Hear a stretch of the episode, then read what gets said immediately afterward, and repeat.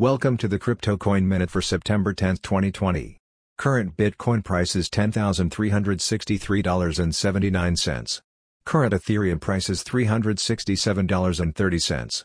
Current Litecoin price is $49.01. Current GoByte price is 3.7 cents. Some news items. Pandemic will speed Bitcoin adoption, says DBS Bank economist. A rookie Ethereum DeFi user just burned through $1 million.